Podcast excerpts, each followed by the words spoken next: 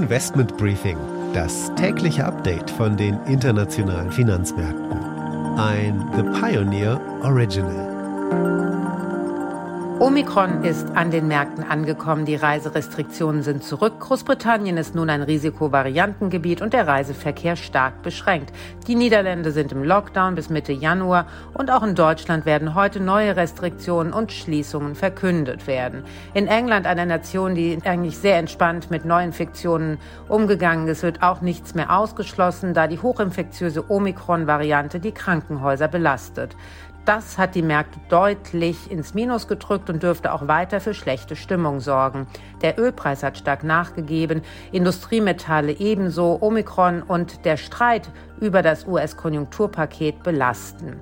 Unter Druck sind vor allem die Automobilbranche und der Reisesektor. Lufthansa am Ende minus 2%, TUI 1% leichter. Die Autowerte, wie gesagt, auch stark im Minus, denn erneute Lockdowns sind natürlich Gift für die Konjunktur und für die sowieso schon belasteten Lieferketten.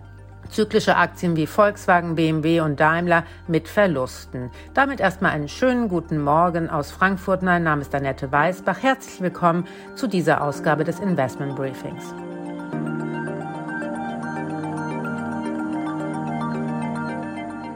Im Mittelpunkt der heutigen Ausgabe steht ein weiteres Gespräch. Wir schauen in dieser Woche auf einige Themen genauer. Gestern haben wir begonnen mit dem Versicherungsmarkt, heute machen wir weiter mit dem Luftverkehr, genauer gesagt mit dem Frachtgeschäft. Ich habe mit Dorothea von Boxberg gesprochen. Sie ist CEO bei Lufthansa Cargo.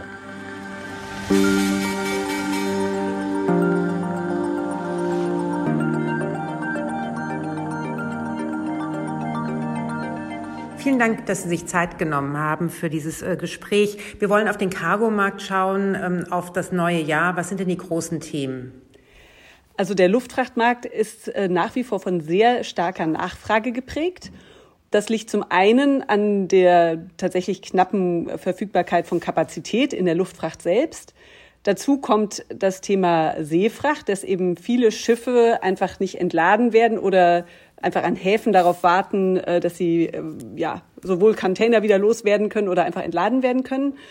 Und als drittes Thema kommt einfach hinzu, dass manche Industrien relativ stark disruptiert sind. Also zum Beispiel die Mikrochips ähm, sind ja relativ berühmt als eine Warengruppe, die einfach händeringend gesucht wird. Und das führt dann dazu, dass eben auch Luftfrachtnachfrage nochmal hochgeht. Bei der Luftfracht sind ja die Frachtraten auch nach oben gegangen. Wann sehen Sie denn da wieder eine Normalisierung? Also das ist letztlich immer eine Frage von Angebot und Nachfrage. Und im Laufe des nächsten Jahres würde ich schon erwarten, dass die Raten von dem Niveau, wo sie jetzt sind, wieder runtergehen. Aber jetzt erwartungsgemäß bei weitem noch nicht auf äh, die Vor-Pandemie-Level. Man kann ja sagen, dass im Grunde genommen dieser Frachtmarkt, auch der Luftfrachtmarkt, aus der Balance gekommen ist. Wie konnte das denn eigentlich so überraschend passieren? Also einerseits ist es eben so, dass die Hälfte der Luftfracht in normalen Zeiten auf den Langstreckenflugzeugen in den sogenannten Bellies, also da, wo auch das Gepäck transportiert wird, transportiert werden.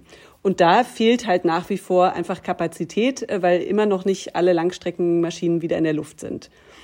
Und dann, wenn die Seefracht ihrerseits Schwierigkeiten hat, dann gehen eben manche Waren, nachdem sie lange genug versucht haben, per Seefracht, dann irgendwann, wenn es sehr eilig geworden ist, in die Luftfracht. Und dann, wenn jetzt eben zum Beispiel in der Automotive-Industrie gerade die Mikrochips dringend gebraucht werden, dann werden eben auch Waren, die vielleicht normalerweise per Schiff transportiert werden, dann eben jetzt äh, geflogen. Das sind so die drei Treiber. Sie haben ja eben gerade schon angesprochen, dass quasi mit dem Herunterfahren der Kapazitäten auch in der Luftfahrt der Cargomarkt natürlich auch in Mitleidenschaft gezogen worden ist. Wir sehen ja jetzt gerade wieder eine Tendenz hin zu ähm, Reiserestriktionen und so weiter. Denken Sie, davon wird es dann nochmal Auswirkungen geben auf den Cargomarkt auch? Also meine Erwartung ist eher, dass jetzt äh, immer weiter Langstreckenmaschinen auch dazukommen. Also dadurch, dass zum Beispiel jetzt auf dem Nordatlantik Europäer wieder reisen können, das sind eher die Signale, dass Kapazität dazukommen wird. Und äh, gleichzeitig Frachter sind natürlich alle in der Luft. Die Frachterkapazitäten sind 30 Prozent jetzt angestiegen im Vergleich zu vor der Pandemie. Das heißt, die werden ja in jedem Fall fliegen. Und auf der Passageseite sehe ich ehrlich gesagt nur Abseits, äh, weil es jetzt eben so weit runtergegangen war in den vergangenen Monaten. Sie sind ja relativ neu in Ihrer Position. Was haben Sie sich denn quasi zum Auftrag gemacht zu ändern bei der Cargo? Ja, es gibt, glaube ich, zwei Riesenthemen, an denen ich auch natürlich äh, mit voller Kraft arbeite. Das eine ist das Thema Digitalisierung. Das betrifft viele Industrien, aber die Luftfracht auch ganz besonders. Äh, wir sind eine Industrie, wo viele Dinge noch äh, händisch, manuell, papierbasiert passieren. Und das in die neue digitale Welt zu kriegen, ist ein großes Thema. Und das andere Thema ist Nachhaltigkeit. Also wie kann Luftfracht so fliegen, äh, dass sie eben gesellschaftlich akzeptabel ist? Und welche Möglichkeiten gibt es da ja im Long Haul, also im Langstreckenbereich? Ja, also Sie, sprechen es an. Langstrecke ist eben anders als Kurzstrecke. Es wird keine elektrischen Flugzeuge geben. Äh, es wird auch die nächsten 20 Jahre, würde ich sagen, kein Wasserstoffflugzeug geben. Also das heißt, wir müssen unter bekannten Rahmenbedingungen arbeiten. Und was da hilft, ist zum einen natürlich einfach jeweils die neueste Flugzeugflotte zu haben. Also auch heute ist es noch so, dass jede Generation neuer Flugzeuge noch deutlich spritsparender unterwegs ist. Und insofern sind wir natürlich sehr froh, dass wir jetzt auf die reine 777-Flotte gerade gehen konnten. Das ist in der Frachtseite die beste Flotte, die man haben kann, die spritsparendste Flotte. Und dann gibt es eine ganze Reihe von äh, Themen, die man im operativen Betrieb machen kann, die einfach nochmal dazu führen, dass man Fuel reduziert.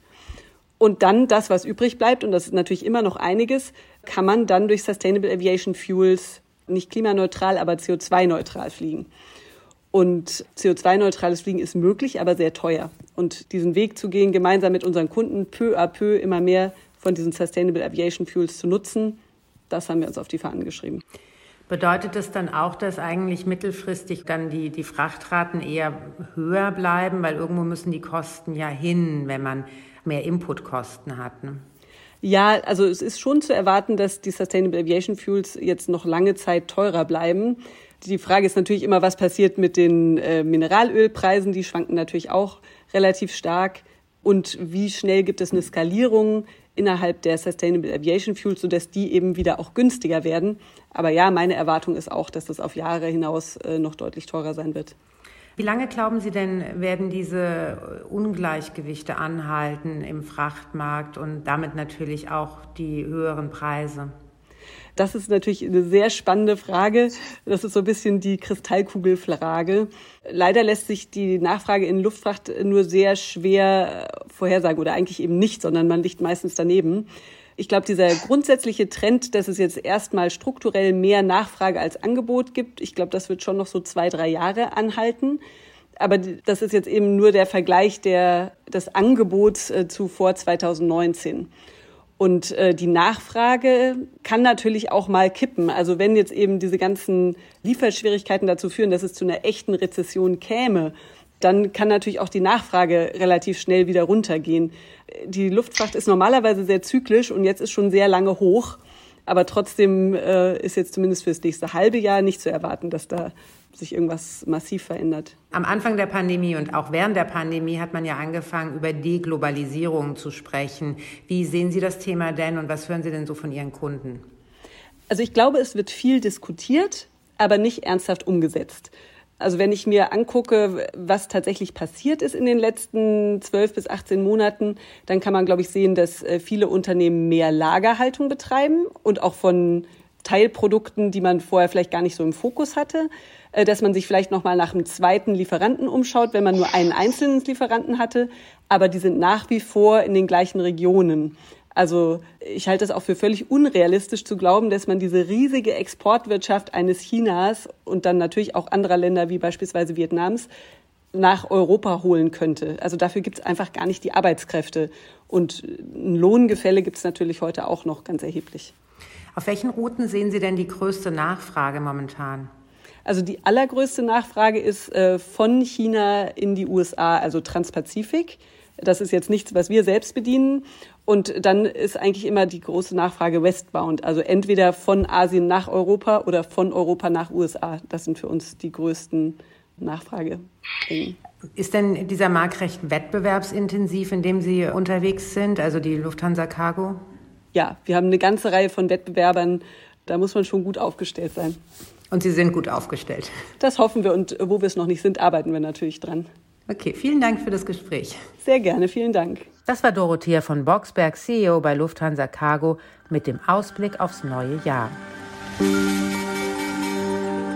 Investment Briefing, das tägliche Update von den internationalen Finanzmärkten. Damit war es das für heute. Ich hoffe, Sie sind morgen wieder mit dabei. Dann folgt mein Gespräch mit Stefan Keitel, dem CEO bei HQ Holding.